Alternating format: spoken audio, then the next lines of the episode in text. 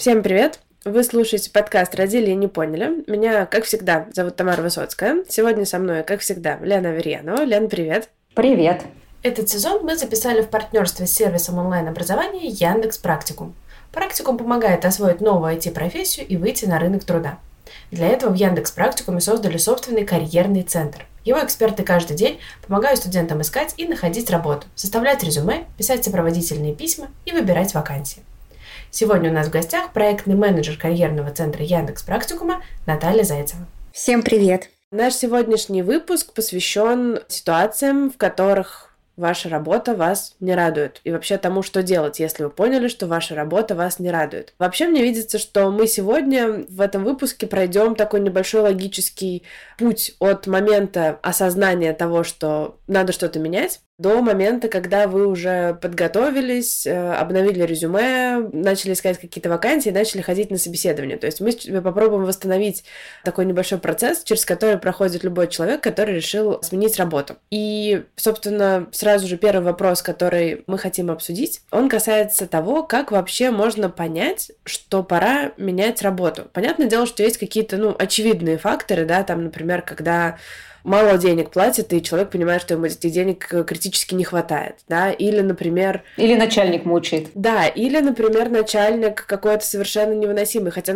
по моему опыту, мне кажется, многие люди еще долго терпят в этой ситуации, потому что им кажется, что везде так, и, и лучше нигде не бывает. Ну, потому что у нас высокая толерантность к насилию, все терпят до последнего. Особенно насилию от э, вышестоящих, так сказать, институций, да, если начальник, он всегда, ты начальник, я дурак. А есть же какие-то еще такие, может быть, не совсем очевидные вещи, да, которые как будто бы намекают на то, что вроде бы человеку некомфортно и что-то не так, но он еще в силу разных причин этого не осознает. И вроде бы как бы и работа и есть, и она вроде бы нормальная, но нельзя сказать, что восторг, и вроде можно потерпеть, и вот уже весь, а где лучше, что искать? И, в общем, вот эти вот все э, мысли, они как-то витают в воздухе, но не приводят к каким-то переменам.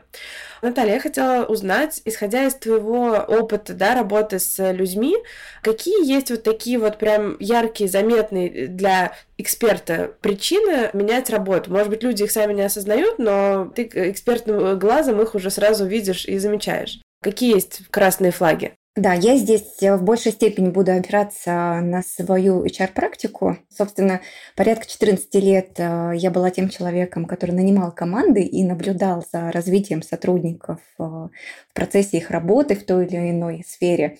Поэтому, да, я согласна с тем, что для смены работы иногда возникают объективные факторы. И они вызывают, как правило, меньше всего вопросов, потому что там все достаточно очевидно. К субъективным факторам я бы отнесла вот это вот некое состояние, когда ты чувствуешь, э, что в общем и целом объективных факторов как будто бы нет, но в целом есть уже какое-то внутреннее сомнение, метание на предмет того, а нет ли чего-то для меня получше. Красным маркером такой ситуации, когда нужно целенаправленно сесть и все проанализировать, разложить по полочкам, я считаю фактор потери лояльности по отношению к компании. Потому что все, что не переходит эту красную черту, это, как правило, какие-то рядовые трудности, сложности, которые могут возникать в процессе абсолютно любой работы. Более того, наша работа в рамках какой-либо компании, она вообще склонна к тому, чтобы претерпевать разные периоды, в том числе и кризисные.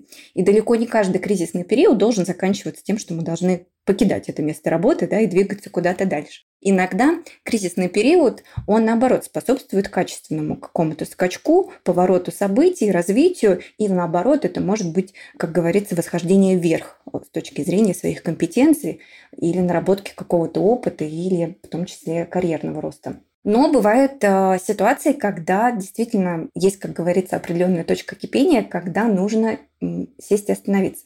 Что я подразумеваю под этой потерей лояльности по отношению к компании? Это ситуация, когда вы начинаете понимать, что те ценности, которые а, пропагандирует команда, ценность самого продукта или услуги, которые вы предоставляете, ценность той задачи, которую вы решаете внутри команды, вы сомневаетесь в том, что это имеет какое-то определенное значение для вас или для общества в целом. Более того, лояльность – это история, когда мы чувствуем себя приверженцами да, какой-то определенной группы людей или интересов какой-либо команды. Потеря лояльности, как правило, сопровождается тем, что мы становимся критиком. Критиком очень многих вещей. процессов, людей, каких-либо определенных подходов и так далее. Собственно, для меня например, как для HR в свое время, потеря лояльности по отношению к компании, это был всегда очень тревожный звонок, который говорил о том, что с большой долей вероятности нам предстоит расставание с этим сотрудником. Вставал только вопрос о том, с чьей инициативы это произойдет. Да? То есть нужно было оценить степень рисков и оценить, насколько возможно откатить эту ситуацию обратно, насколько можно устранить те факторы, которые на это повлияли. С позиции самого сотрудника он тоже также может профилактировать эту историю, либо, а, ну, скажем так, устранить негативные факторы в случае, если сам найдет силы на то, чтобы проанализировать ситуацию, разобрать ее по полочкам. Почему? Потому что потеря лояльности, она всегда сопровождается неким разочарованием. Для этого разочарования могут быть вполне себе конкретные причины, но нужно осмелиться и четко их для себя озвучить. То есть понять, какие внутренние ожидания, которые, возможно, когда-либо были, перестали реализовываться, и либо какие наши ожидания так и не нашли подтверждения в той деятельности да, или в той команде, в которую, собственно, мы, мы пришли. И это не самый простой процесс, но вполне поддающийся саморефлексии, когда мы садимся и начинаем задавать себе очень сакраментальный вопрос – что меня не устраивает, какие конкретные моменты вызывают у меня эмоционально негативный отклик, что мне не нравится, а самое главное, почему.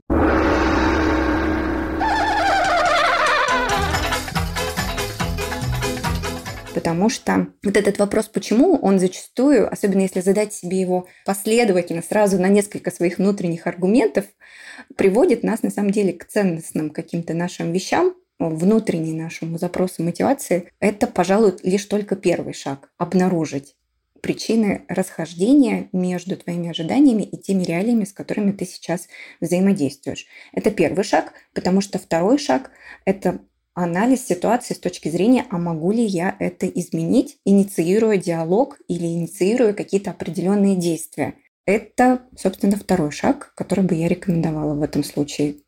Интересно такое, э, захотела сделать ремарку. У нас первый выпуск этого сезона был посвящен родительским разногласиям воспитания детей, и там мы, обсуждая, почему родители конфликтуют на почве воспитания собственных детей, дошли до того, что как раз э, очень важно совпадать по ценностям партнерам между собой для того, чтобы друг друга понимать. И здесь мы снова, пытаясь откопать корень каких-то проблем, мы снова дошли до ценности, да, что это тоже очень важный момент, э, чтобы действительно ваши ценности и ценности там компании, руководства и команды, они как-то совпадали, потому что, мне кажется, ну, и правда, в противном случае это получается какой-то очень разбалансированный такой альянс, в котором очень сложно удерживать э, и свою мотивацию, и какие-то свои цели, и вообще смысл всей своей деятельности, удержать его на каком-то постоянно высоком уровне, который необходим для того, чтобы хорошо работать и качественно делать свою работу.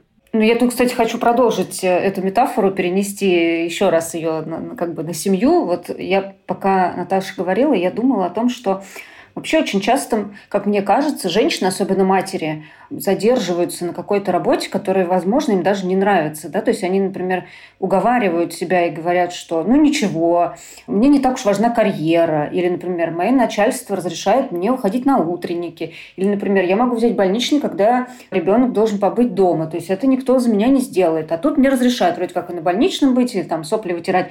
Вот. И не выгоняют, и зарплату не сокращают. И это очень похоже часто на такую ситуацию в семьях, где женщина ставит себя на второе место, да, забивая на свои потребности, как бы отказывая себе в каких-то э, в заботе, в удовольствиях, там, да, и часто жертвуя своим благополучием на благо семьи. И, как мне кажется, в карьерных устремлениях так тоже частенько бывает. Ну, вообще, да, мне кажется, все эти э, аналогии, их много где, и они довольно такие очевидные в, в отношениях с людьми и в отношениях с работой. Допустим, мы прошли эту стадию, да, в которой мы поняли, что в работе нас что-то не устраивает, что-то нас не радует, там, да, наши ценности перестали совпадать, или мы внезапно осознали, что вообще-то они никогда не совпадали, просто сначала как-то все еще был эффект там новизны и свежести, а потом все уже подувяло и стало не так э, интересно. И все-таки, да, внутри себя приняли такое непростое решение о том, что нужно что-то делать. Нужно что-то делать, нужно что-то менять ну, очень редко, да, мне кажется, это больше такие какие-то киношные истории, когда люди увольняются одним днем, когда они говорят, все, я ухожу, и собирают коробку и хлопают дверью. А на самом же деле, да, это обычно все-таки какой-то процесс, да, это решение, к которому человек идет там последовательно, иногда, мне кажется, даже там несколько месяцев, может быть, даже несколько лет, вынашивает в себе эту идею, да, там как-то постепенно-постепенно готовится, настраивается. И вот этот вот процесс, еще до того момента, когда он сказал, что все, там, я увольняюсь, и активно э, перешел в стадию поиска работы, вот этот процесс, он тоже, он невидимый, но он же все-таки существует, да, вот какой-то подготовки, как моральной подготовки, так и организационной подготовки. И поэтому мой следующий вопрос как раз о том, что нужно сделать, если мы приняли решение, что, окей, это с этой работой придется расстаться, возможно, уже совсем скоро, и вот что нужно сделать, как себя подготовить к тому, что вот этот вот процесс поиска работы, он будет впереди, как сделать его менее болезненным, менее травматичным, менее тернистым, как можно подготовиться. Первое, что я хотела бы здесь отметить, это то, что решение о прекращении сотрудничества с какой-либо компанией, оно должно быть взвешенным. Но это очень легко сказать и очень трудно выполнить, потому что эмоции периодически нахлынывают, и наши рациональные какие-то рассуждения могут абсолютно э, в этом отношении быть, э, ну, скажем так, на втором плане. Хотя хотелось бы, конечно, чтобы было наоборот. Для того, чтобы все-таки не сделать э, спонтанный поступок на эмоциях, и жалеть о нем. Я бы рекомендовала в первую очередь попробовать подвергнуть э, такому холодному рассудку и аналитике ту самую ситуацию, с которой вы столкнулись. Что для этого я предлагаю сделать? Как вариант, раз уж мысль о том, что что-то не устраивает, какие-то ожидания не оправдываются, есть, их стоит выписать в формате списка критериев. А что, собственно, для меня вообще в целом важно в работе, чтобы как факторы эти моменты присутствовали, и насколько для меня это важно. То есть в этом случае мы заполняем первую колонку в табличке с перечнем факторов, в которых лично для нас играют определенную роль.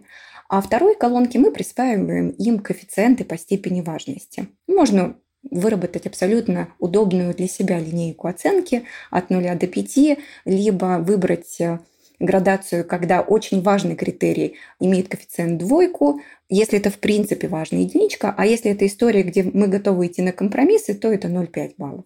Ну, то есть здесь э, можно подойти любым удобным э, для себя способом. Для чего нужен этот список? Во-первых, он позволяет нам в моменте оценить текущего работодателя с позиции соответствия, да, посмотреть, а какой получается у нас разброс по цифрам между максимальным количеством баллов, да, то есть нашей некой идеальной картинкой представления, и тем, что есть на самом деле. Более того, если мы вернемся к этому списку через какое-то время, период мы тоже можем для себя определить самостоятельно, все зависит от того, насколько сильно болит уже сейчас этот вопрос. Можно через неделю, можно через месяц вернуться к этой таблице и попробовать оценить в том моменте снова по тем же самым критериям. То есть если какая-то тенденция.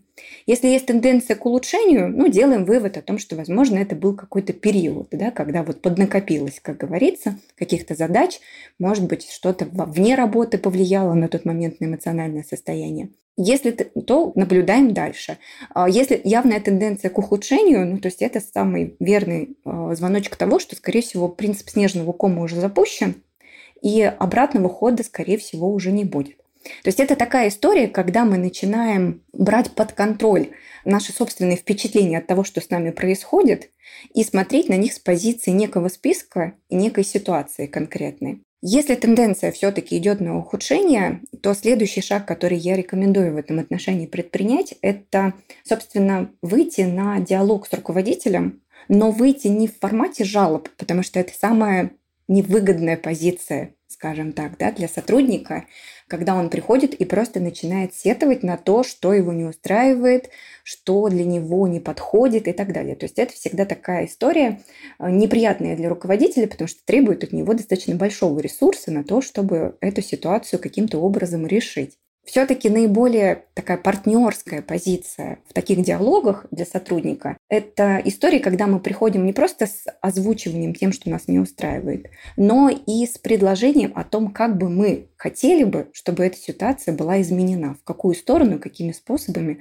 какие дополнительные ресурсы нам нужны. То есть это сразу такой позиция, когда мы не только жалуемся, но и сразу же предлагаем решение. Это хороший партнерский подход. Он с одной стороны, демонстрирует вашу готовность поработать с этой ситуацией, тоже предпринять какие-то ответные действия для того, чтобы все-таки изменить эту историю. То есть это в целом транслируется и воспринимается работодателем как не шантаж, когда вы приходите просто выдвигать свои требования и э, ждать, что их выполнит.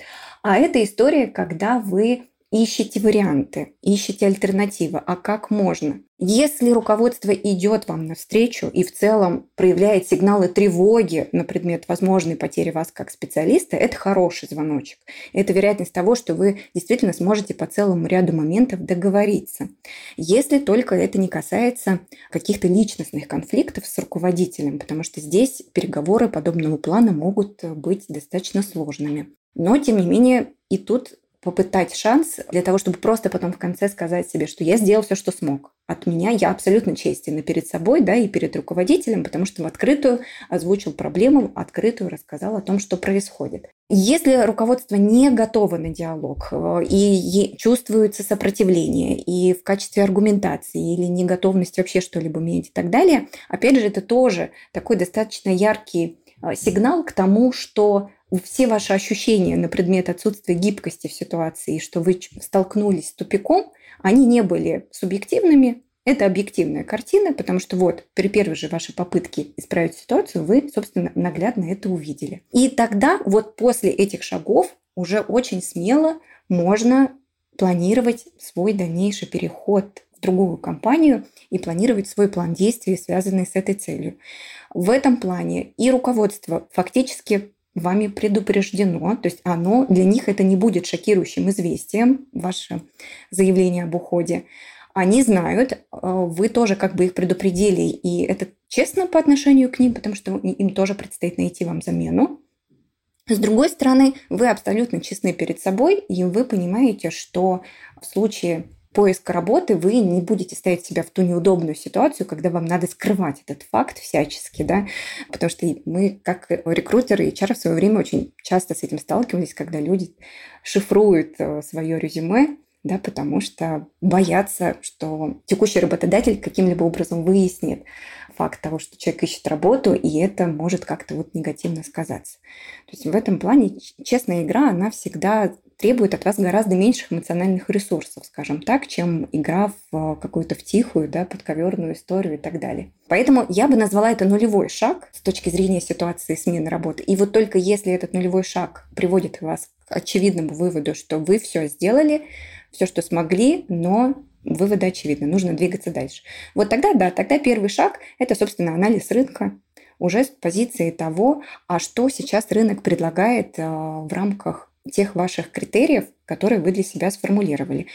И здесь э, на самом деле очень большая вариация ситуации, потому что если вы не планируете менять профиль своей работы, планируете работать, продолжить в этой же специализации, то это одна стратегия, где вы анализируете компании смежного профиля, смежные роли и так далее. То есть у вас в этом плане очень четкий фокус. А другая ситуация, если вы при этом задумались, а вообще хочу ли я продолжать работу в этой роли, э, в этой специализации, в этом направлении деятельности. И это уже ну, стратегия номер два. Она требует еще более детальных подпунктов, подшагов, потому что Опять же, любая задача, связанная с перефокусировкой или со сменой профессии, она предполагает этап анализа, а чего же я, собственно, тогда хочу, а кем я тогда хочу быть, если не тем, кем являюсь сейчас.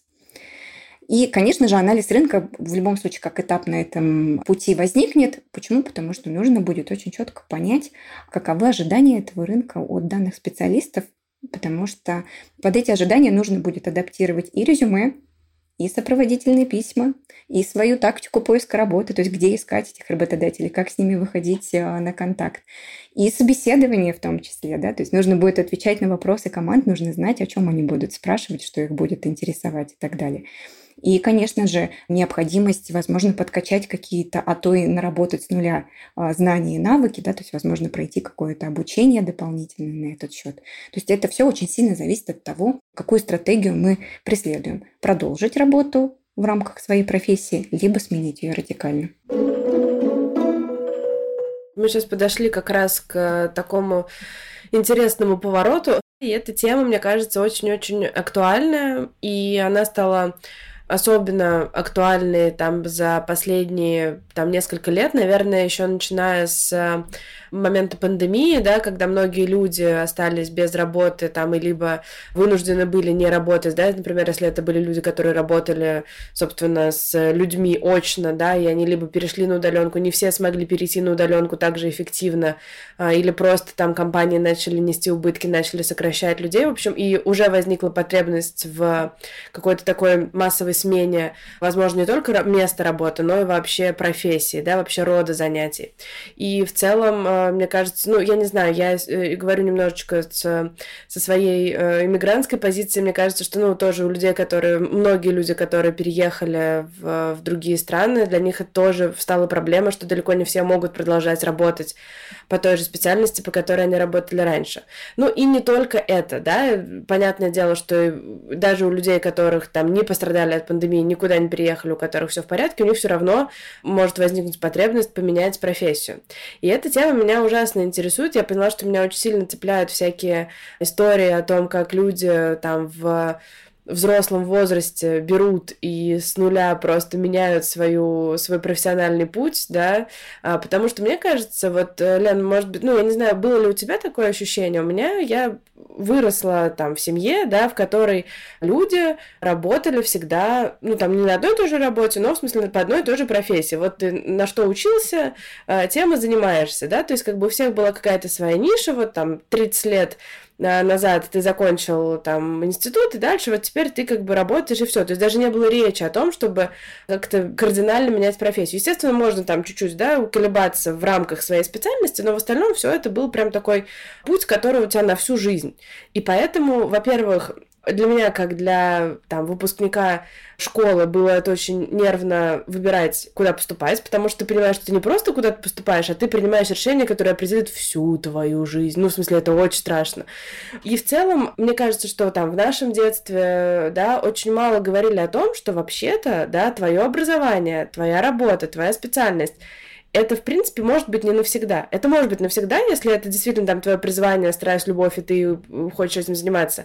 Но вообще-то также нормально как-то это все бросить, э, поменять, там, переделать. Ну, это сложно, естественно, требует там ресурсов, планирования и так далее, но в целом это возможно, это не какая-то дичь.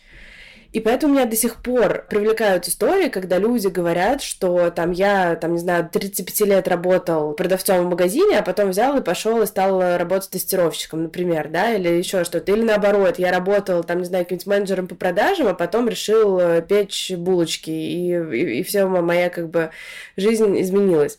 Мне кажется, это очень круто, и до сих пор это вызывает удивление, да, это вызывает какой-то шок. Вот сначала хочу, Лен, с тобой, как бы это, ну, это лично мое или это, как бы, как ты думаешь, какая-то такая систематическая вещь? Я, честно говоря, не знаю, потому что у меня очень в этом смысле разношерстный опыт наблюдения за людьми. В моей семье бабушка и дедушка всю жизнь работали на одной и той же работе, как вот пошли, и так и на пенсию, и с этой работы и ушли. А родители мои, поскольку они были людьми э, в тот момент, когда я родилась, очень молодыми, как я уже рассказывала, они очень были в этом смысле гибкими. У меня мама работала э, она по образованию была воспитательницей. Сначала была воспитательницей и работала воспитательницей, и даже в моем саду, и даже в моей группе. Это было все ужасно. Вот. А потом начались вот эти всякие коммерческие времена. Она пошла в торговлю, во всяких разных магазинах, туда-сюда. Потом она пошла в медицину. И вот медицину ее в какой-то момент то есть она сначала работала в регистратуре, ей вот все вот это вот нравилось, как-то ее привлекало. И она, наблюдая за врачами, видимо, решила, что в какой-то момент ей надо получить э, образование медицинское. Но это очень долго не происходило. То есть это было как-то на задворках, и она все время как-то транслировала. И в конечном итоге она почти в 50 лет выучилась на медсестру, и как бы исполнила свою мечту. То есть я э, ну, наблюдала разный опыт, то есть и людей, которые работали всю жизнь на одной работе, и людей, которые эту работу меняли, как-то себя искали постоянно. Нам с тобой, Тамар, далеко за примером ходить не надо. У нас э, есть Ира Зизюлина, которая работала бухгалтером, а потом вдруг увидела вакансию в НН и стала СММщицей и колумнисткой, и человеком, который во многом сформировал стилистику и лицо НН. То есть вот как бы бывают и такие тоже эпизоды. Так что у нас тоже есть хороший в этом смысле опыт наблюдения за изменением карьеры. Да, мне просто, ну вот, и даже твоя история там про маму, у меня тоже вот мурашки, мне кажется, что это прям история, которая достойна восхищения. И тогда у меня вопрос к Наталье, собственно, а как часто вообще встречается такая история, да, раз уж мы говорим о смене карьеры, да, и мы говорили уже в нашем втором выпуске этого сезона, да, о том, что как раз сейчас у людей появилось больше возможностей менять свою профессию благодаря там, да, в частности, Яндекс Практикум, который дает возможность не просто там, да, пройти какие-то точечные курсы, а прям полностью переквалифицироваться, получить какую-то профессию, наработать какие-то новые навыки и уже искать работу в другой области. И вот э, поскольку как раз Наталья говорит, что у тебя большой опыт в HR, да, и вот во всей этой области, есть ли такое, что действительно люди стали чаще кардинально менять профессию? Есть ли какая-то тенденция к тому, что это уже перестало быть какой-то такой дикой, шокирующей историей, а в принципе, что сейчас люди стали, может быть, спокойнее относиться к тому, что как бы, да, не нужно держаться за одну работу до пенсии, если она есть. Вот есть какая-то оценка динамики вот этих процессов? Да, на самом деле есть тенденция к тому, что люди действительно стали гораздо проще относиться к смене профессии. На мой взгляд, эта тенденция продиктована сразу несколькими факторами. Во-первых, разнообразие профессий, которое появилось у нас в современное время. Да? Они действительно в каждой специализации есть, ну, скажем так, более консервативные специализации, да, где все из года в год продолжает э, быть один и тот же набор узких профилей. А есть э, очень гибкие в этом плане направления, такие как IT, digital направления, там, tech и прочие э, сущности. Банки очень активно стали развиваться в сторону цифровизации. И все это порождает, безусловно, все новые и новые роли. И это здорово, потому что люди, сталкиваясь с этими профессиями, могут на себя их примерить и понять, э, а тот перечень задач, который эта роль, новая роль предполагает. Возможно, это как раз то, чем человек хотел заниматься когда-то в свое время, но просто не мог найти наиболее соответствующую прикладную зону да, для вот таких вот своих интересов, внутренних увлечений и так далее. Это во-первых. А во-вторых, люди стали понимать, что на самом деле на хардовых навыках, то есть на таких узкоспециализированных инструментальных навыках, ну, не весь свет держится. Да, это во многих профессиях очень важная а, составляющая. Но есть а, на самом деле история такая, как гибкие навыки, которые абсолютно универсальны. И если ты наработал их в рамках одной профессии, ты можешь их применить, то есть ты можешь их переиспользовать при переходе в новую профессию. И это, скажем так, тоже определенный фактор, дающий свободу для человека, который хотел бы сменить профиль, потому что он понимает, что пройденный опыт в рамках какой-либо специализации, например, в рекламе, да, это не то, что нужно теперь положить в сундук, закрыть и сказать, ну все, вот был такой опыт, да, и на этом закончим. То есть это та история, которую можно теперь переупаковать э, с точки зрения того, что ты умеешь в аналитику, да, ты умеешь э, в работу с целевой аудиторией, ты умеешь в коммуникации, какие-то другие вещи, то есть все то, что легко ложится на целый ряд очень разных профессий, и в этом плане можно привести достаточно много примеров, э, где бы эти навыки были абсолютно востребованы. Там будет другая предметная область, вокруг которой ты эти навыки, конечно, будешь использовать, но сам факт того, что тебе не потребуется гораздо больших титанических усилий, да, или времени на перестройку, тебе нужно будет просто подразобраться в предметной области, но использовать все те же самые навыки. То есть это понимание для людей, оно на самом деле ну, во многом задает эту тенденцию. С точки зрения статистики, по разным источникам, на самом деле там данные разнятся, но мне попадается чаще всего упоминание о том, что около 38% нашего рабочего населения страны задумываются о смене работы. Поэтому 38 это такой достаточно большой на самом деле процент по моим меркам.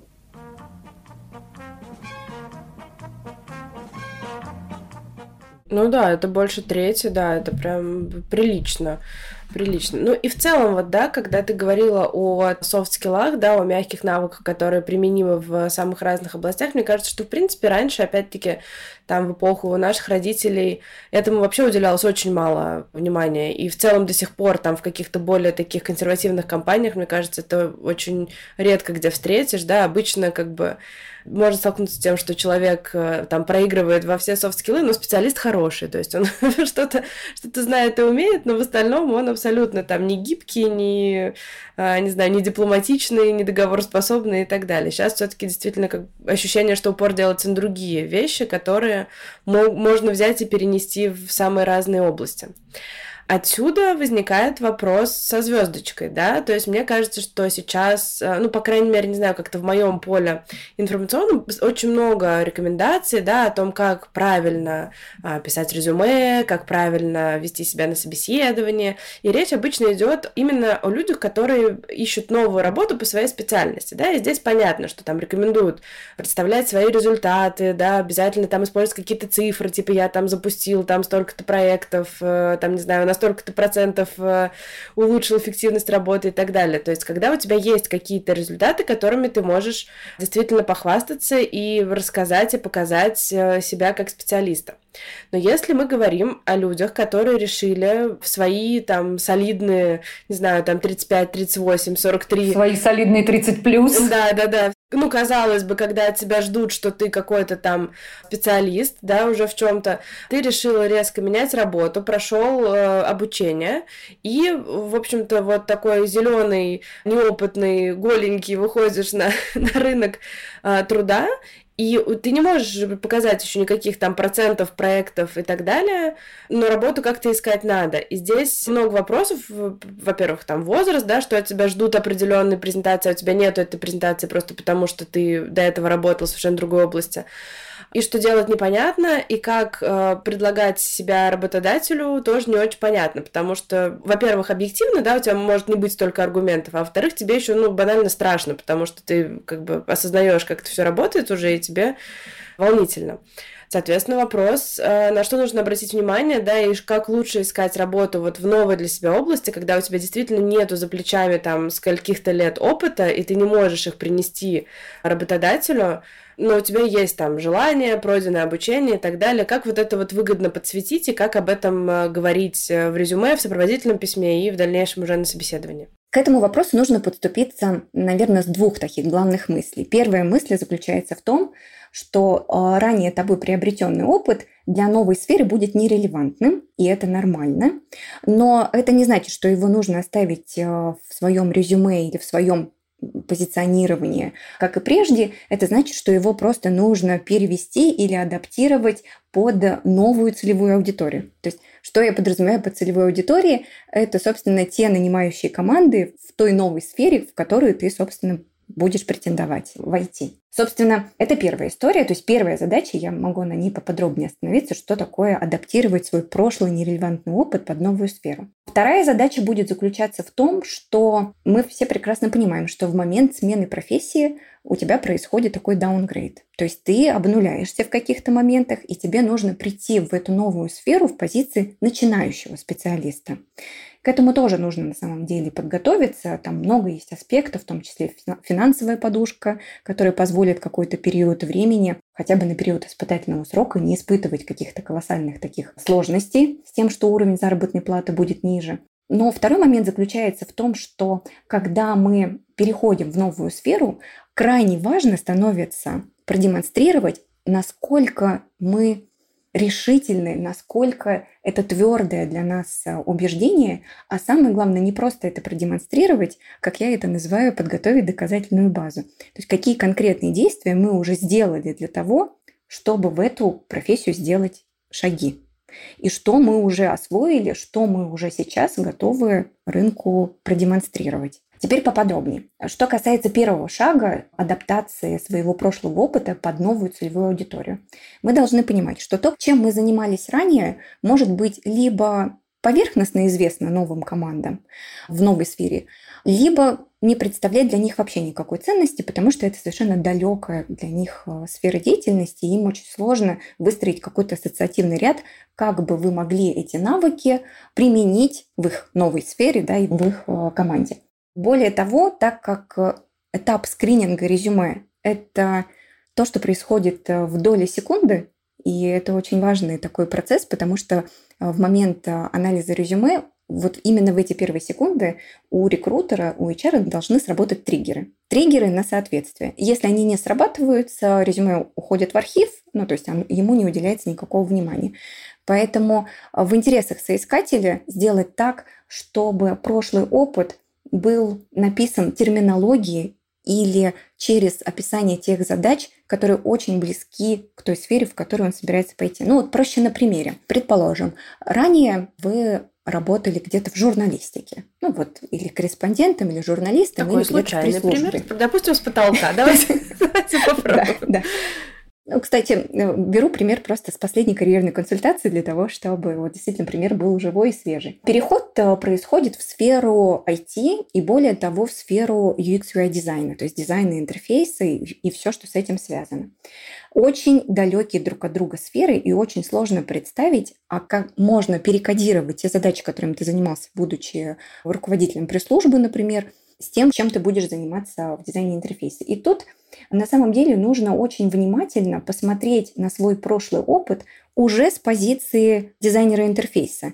А было ли что-то в твоем функционале, что косвенно позволяло тебе уже тогда отрабатывать какие-то навыки дизайнера? И здесь выясняется, что оказывается, все тексты, с которыми ты работал как редактор да, или как корреспондент, это очень похожая история с UX-копирайтингом, где работают абсолютно те же самые законы и принципы работы с текстом, только это уже контентная часть а, какого-то сервиса, лендинга, там, приложения и так далее. Это во-первых. Во-вторых, оказывается, ты тоже проводил там определенные исследования, и у тебя была какая-то аудитория. Оказывается, ты тоже работал там с определенными метриками, потому что то издание, которое ты представлял, у вас там были определенные индексы да, по прочтению постов и так далее. Вы следили за этим для того, чтобы подбирать наиболее интересные темы для той аудитории, да, на которую, собственно. И это тоже, оказывается, те задачи, с которыми работает э, UX UI дизайнер, потому что его метрики – это та же самая история, связанная с анализом пользовательского опыта да, в момент, когда он заходит э, в интерфейс какого-то определенного приложения. И вот таким фокусом обнаруживается, что да, мы на самом деле с этими задачами сталкивались только в другом ключе. Но если мы их сформулируем в привычной терминологии IT, да? Когда мы назовем это метриками, когда мы назовем это исследованиями, когда мы назовем это как UX-копирайтинг или просто копирайтинг в целом, да, как работа с текстом, и наш навык связан с этим, мы в этот момент становимся своим парнем да, или там своей девчонкой, которая, собственно, в принципе понимает, как это работает, и для этого кандидата не так сложно будет адаптировать это уже под э, специфику какого-то IT-направления в том числе. Это история такой перекодировки, адаптации своего прошлого опыта под ту целевую аудиторию, которая будет знакомиться с тобой, с твоим опытом. Мы убираем все специфичные терминологии и тем более специфичные процессы. Даже если вы обязаны были этим заниматься, мы просто помним, что для нашей новой целевой аудитории это неинтересно. Для них это ничего о нас не расскажет и не будет никакой дополнительной почвы для анализа. Мы помним, что в момент анализа нашего резюме происходит сверка – насколько то, чем мы раньше занимались, применимо в рамках новой профессии. И наша задача сделать так, чтобы это описание говорило о том, что применимо. Применимо. Потому что, да, доменная область была другая, но навык отрабатывался абсолютно тот, который нужен.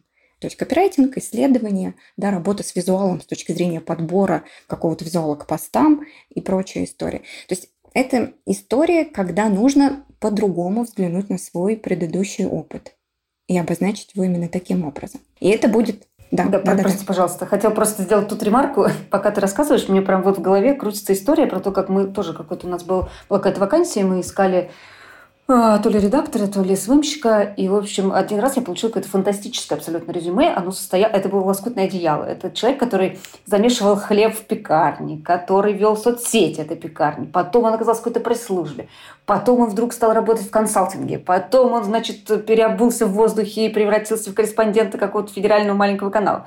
Потом он пошел опять в пекарню. И, в общем, это был вот такой набор просто всего на свете. Это было фантастическое абсолютно резюме. Его можно было в музее, мне кажется, какой-нибудь сдать. Как не надо писать резюме. Так и есть, да. HR не любит, э, скажем так, соискателей, которые с завидной периодичностью меняют сферы деятельности, потому что это большой вопрос и риск, связанный с его целеполаганием. То есть что в конечном итоге его интересует. И каждый работодатель, анализируя прошлый опыт, прошлый бэкграунд э, соискателя, всегда примеряет это с позиции того, а не повторится ли это у нас, да, вот, что касается рисков. Поэтому, да, я согласна, это очень спорное впечатление, его нужно избегать. Но на самом деле для какого-то определенного возраста это считается простительным, даже среди HR. Да? То есть мы все понимаем, что есть какой-то период, где нам действительно нужно себя в чем-то попробовать для того, чтобы хотя бы от этого оттолкнуться, от того, например, чем я точно не готов заниматься, потому что попробовал. Вот. Но с определенного возраста уже появляется история, когда формируется такое ожидание от соискателя, что начиная где-то с 25-27 человек определяется уже все-таки со своей сферой и задерживается в ней на какой-то уже более-менее продолжительный период, а дальше переходы через э, даже в другую сферу через три года, через пять лет, они воспринимаются уже как вполне ну, естественное явление, да, то есть оно уже не, не воспринимается так радикально. Поэтому, да, тут с этим комментарием я тоже согласна. Я вот как человек довольно стрёмным резюме немножко, немножко негодую в том плане, что... У меня вообще никакого нет, Тамара. В том плане, что вот говорят, что да, там HR не любят. Ну, а что я сделаю? Это моя жизнь, как бы. Я уже из песни слов не выкинешь, да? У меня есть э, там, не знаю, с 16 там, до 20 с чем-то лет. У меня есть очень странный рабочий опыт, да, который, естественно, там э, заключался в каких-то не очень высококвалифицированных работах, да, там, и было много смен и переходов переходов, э, в том числе там по роду деятельности. И, собственно, я изучала этот вопрос, как с этим быть и что с этим делать. Я вот сейчас могу сказать, а Наталья меня, э, если что, поправит, да? Просто из того, что мне удалось найти, во-первых, первое открытие, что не обязательно указывать весь свой рабочий опыт в резюме, в плане того, что если вы там раздавали листовки в универе, то в целом, э, ну, это не очень кому-то интересно, если вы потом двигаетесь дальше куда-то в своей, в своей профессии, в своем карьерном пути. Ну, и, и благодаря этому совету, в общем-то, я начала очень сильно урезать свое резюме, оставляя только там актуальный рабочий опыт, тот, который, во-первых, длился дольше месяца, и который, в принципе, хоть как-то релевантен.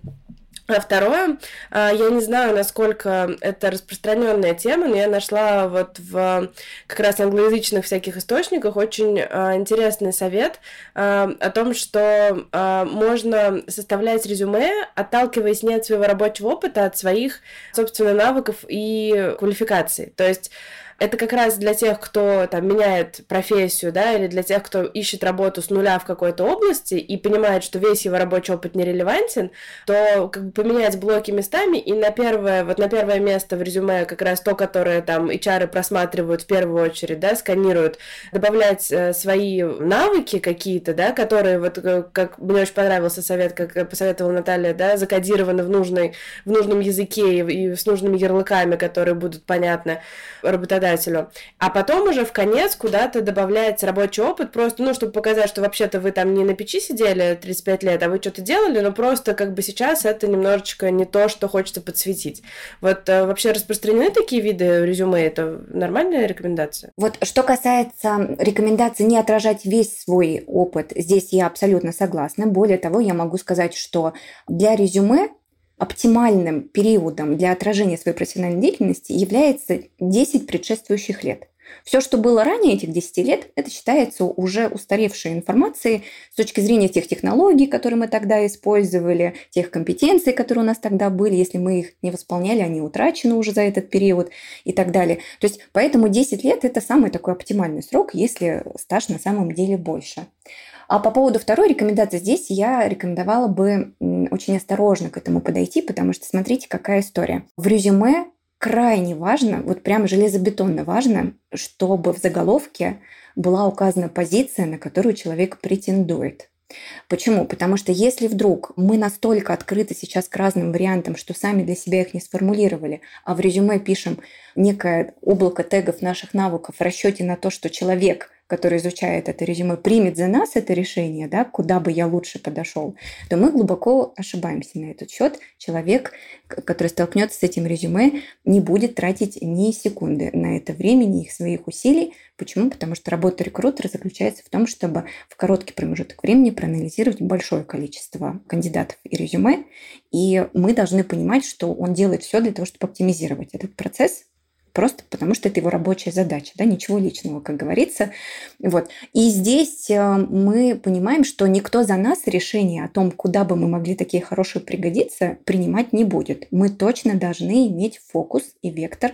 Даже если, например, мы сейчас рассматриваем сразу несколько вариантов, но точечно откликаясь в конкретную команду, мы туда пишем, что сюда я хочу попасть на позицию дизайнера – и наше резюме адаптировано только под эту роль, да, все навыки и весь предыдущий опыт.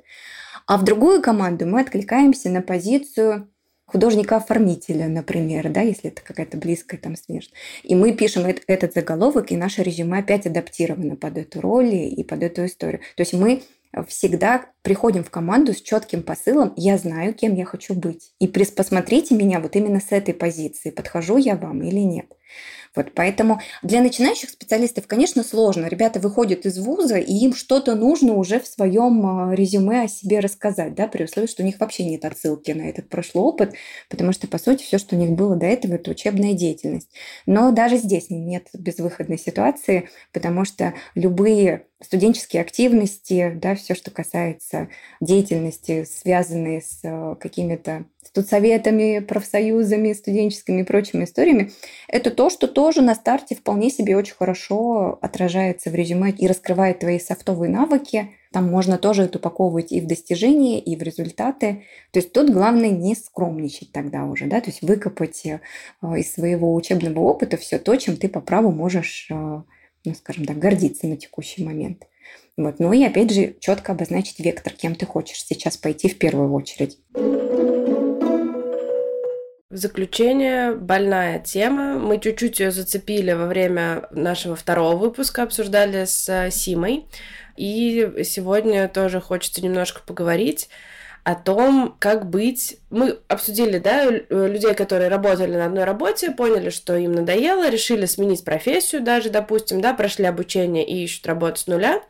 А теперь добавляем еще больше усложнений, что делать, если эти люди это а, женщина, которая в декрете, находясь в декрете, приняла решение о смене профессии, что бывает вообще-то, мне кажется, довольно часто, да, особенно когда женщина сидит там в каком-то долгом декрете там 2-3 года и уже напрочь забывает о том, чем она занималась до этого, или понимает, что он не хочет туда возвращаться, да, находит какие-то ресурсы, а, чтобы переобучиться, переквалифицироваться, и после этого начинает искать работу. То есть мне кажется, что здесь это задание какое-то вообще с кучей звездочек, ты не просто ищешь работу в новой области, ты еще ищешь работу после большого перерыва, да, то есть вот этот вот ужасный провал в резюме, про который ходит много разных мифов и советов о том, как его обыгрывать, и нужно ли говорить о том, что все это время ты э, сидела в декрете, или не нужно, или нужно что-то еще там как-то придумывать и какие-то танцы с бубнами устраивать по поводу...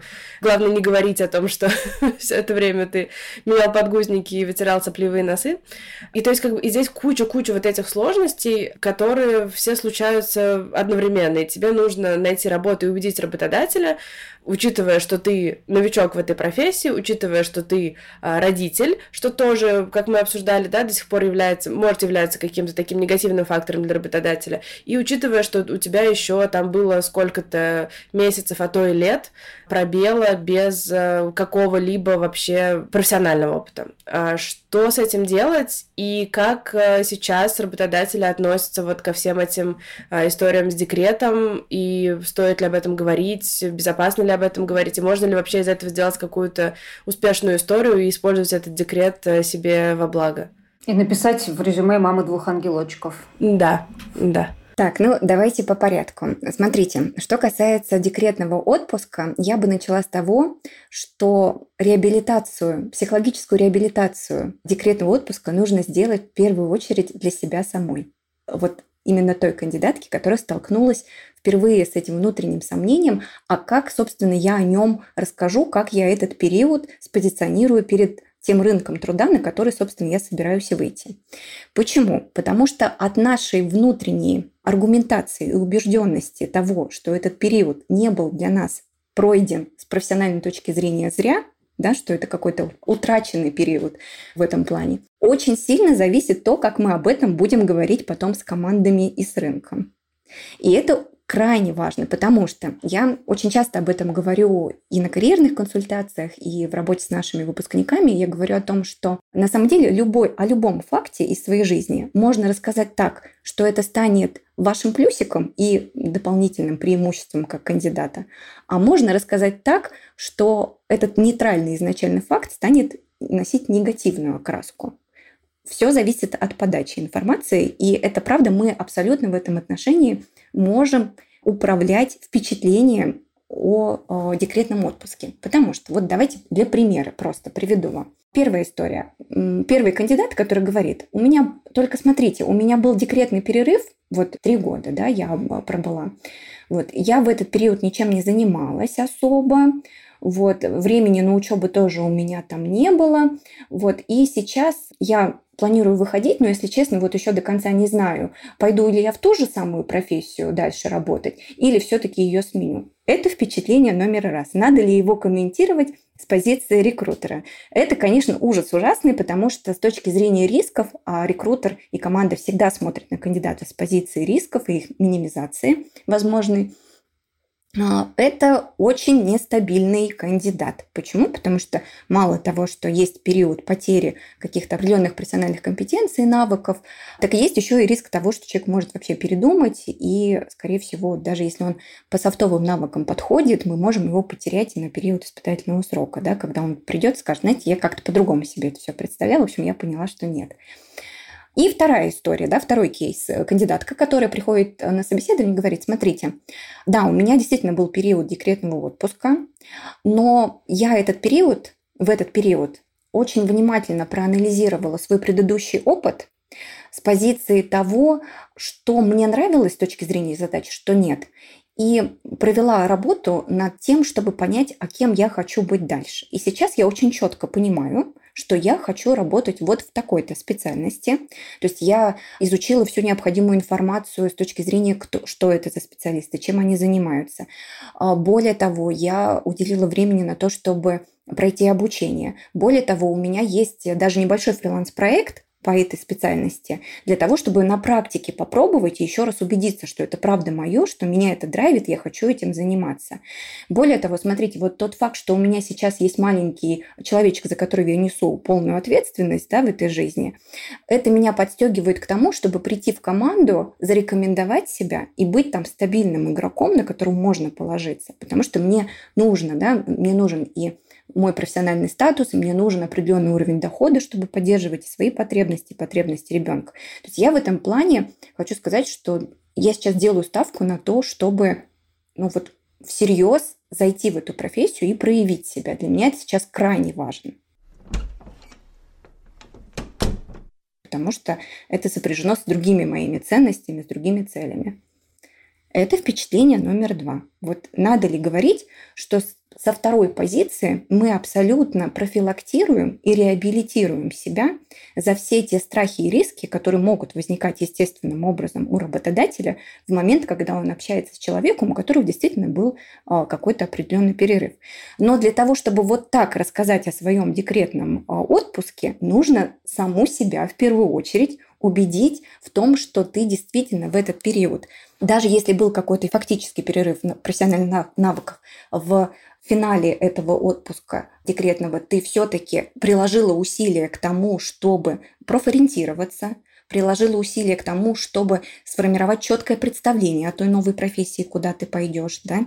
что ты приложила усилия к тому, чтобы пройти обучение нашла на это время ресурсы, что ты, возможно, даже какой-то практикой себя, пусть даже несложной, обеспечила, ну, какие-то разовые штуки, какие-то заказы, там, пэт-проекты, все что угодно под эту категорию подходит, но это все является серьезной доказательной базой силы твоих намерений что ты абсолютно в этом отношении четко представляешь, как ты будешь двигаться в эту сторону, и ты уже не просто представляешь, ты уже даже сделала эти самые первые шаги, что, эм, на мой взгляд, самый убедительный аргумент. Поэтому выход из декретного отпуска, он должен начаться задолго до фактического первого диалога, да, первого собеседования на рынке, он должен начаться с моральной подготовки себя к тому, что так, для того, чтобы мне быть убедительной, для того, чтобы мне быть уверенной в себе, мне сейчас что нужно сделать, как подготовиться к этому моменту, пока я еще тут, в безопасной для себя да, пространстве, что, какой план действия сделаю.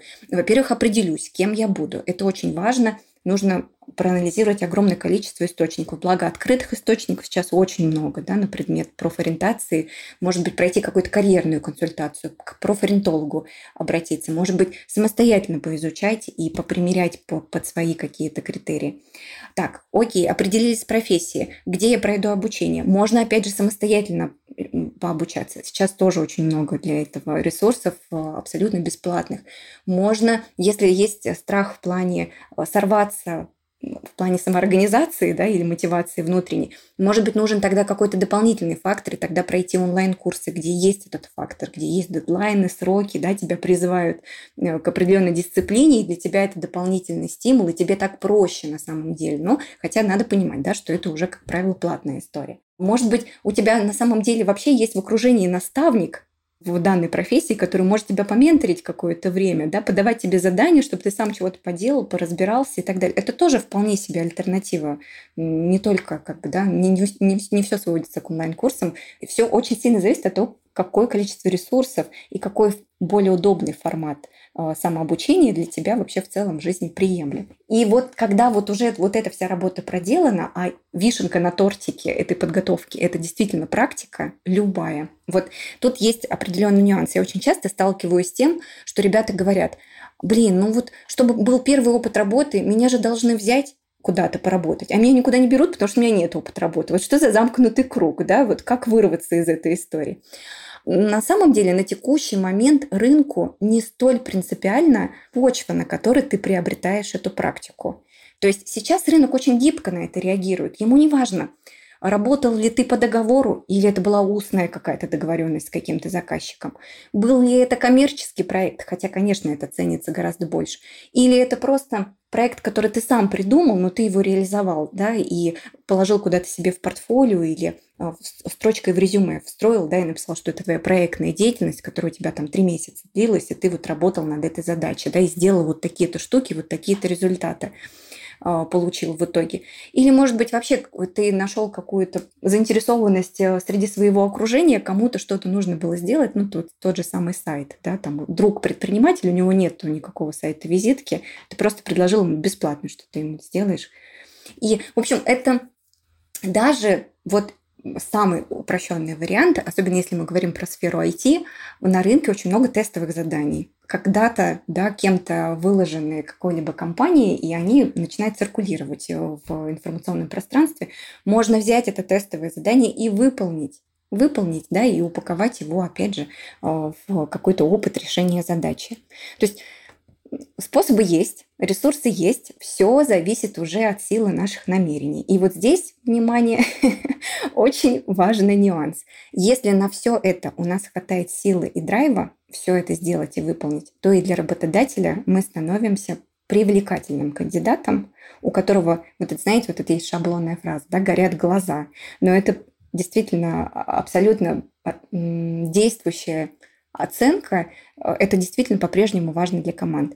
Вот. Если мы вдруг на каком-то этапе пасуем, то нам самим себе нужно задать вопрос. Вот если я сейчас не могу на это себя организовать, какова вероятность того, что эм, придя в команду, я не столкнусь с той же самой своей внутренней прокрастинацией. Может быть, дело на самом деле в том, что я где-то ошибся в каких-то своих внутренних расчетах, да, ошиблась. Или, может быть, это не та профессия, которая вот настолько меня заряжает. Или, может быть, я пока внутренне не готова на самом деле к тому, чтобы выйти и кому-то что-то доказывать. Может быть, мне стоит побыть еще со своим ребенком, да, в диалоге пока, пока есть такая возможность, если особенно финансовый вопрос не сильно поджимает, и если это не вызывает никакого еще внутреннего диссонанса, да, вот этот некое единение, скажем так, с малышом, то, может быть, ну, может быть, пока и нет смысла. То есть очень хочется, чтобы на решение женщины в этом плане меньше всего влияли социальные установки и больше всего влияли свои внутренние ориентиры. Потому что тогда это будет ну, скажем так, органично правильное решение, и оно будет легко даваться, его легко можно, ну, не буду говорить легко, но его можно будет реализовать, на это действительно найдутся силы. Другой вопрос, когда человек реализует не свой сценарий, да, скажем так, навязанный какой-то ему шаблон, вот тогда, конечно же, и сопротивление внутреннее возникает, и преграды находятся, и демотивация случается достаточно часто. То есть тут такой история честного диалога с самим собой. Ну, это идеальный мир, к которому мы стремимся, чтобы люди могли, особенно э, родители, особенно женщины, могли принимать решения, исходя из своих внутренних ценностей и целей, а не исходя из общественного давления или какой-то нужды. Спасибо большое, Наталья. Мне кажется, получился очень полезный выпуск. Даже там для себя я срисовала несколько каких-то очень полезных рекомендаций. Э, мне кажется, это очень круто и для тех, кто планирует просто менять работу, и действительно для тех, кто решился на такую авантюру, как э, полная смена профессии. Очень круто, очень полезно, очень интересно. В описании этого выпуска мы традиционно добавим полезные ссылки от нас и полезную ссылку от Яндекс Практикума. На этот раз эта ссылка ведет на бесплатные вводные части больших платных курсов от Практикума. Прежде чем принимать важное решение, можно попробовать пройти один или несколько фри-треков. Выполнить первые задачи из реальной практики, чтобы знать, что ждет вас каждый день на будущей работе. Так вы сможете выбрать то, что подходит именно вам, и с полной уверенностью оплачивать курс целиком. Спасибо, что были сегодня с нами. И пока-пока. Спасибо большое. Всем пока-пока. Спасибо.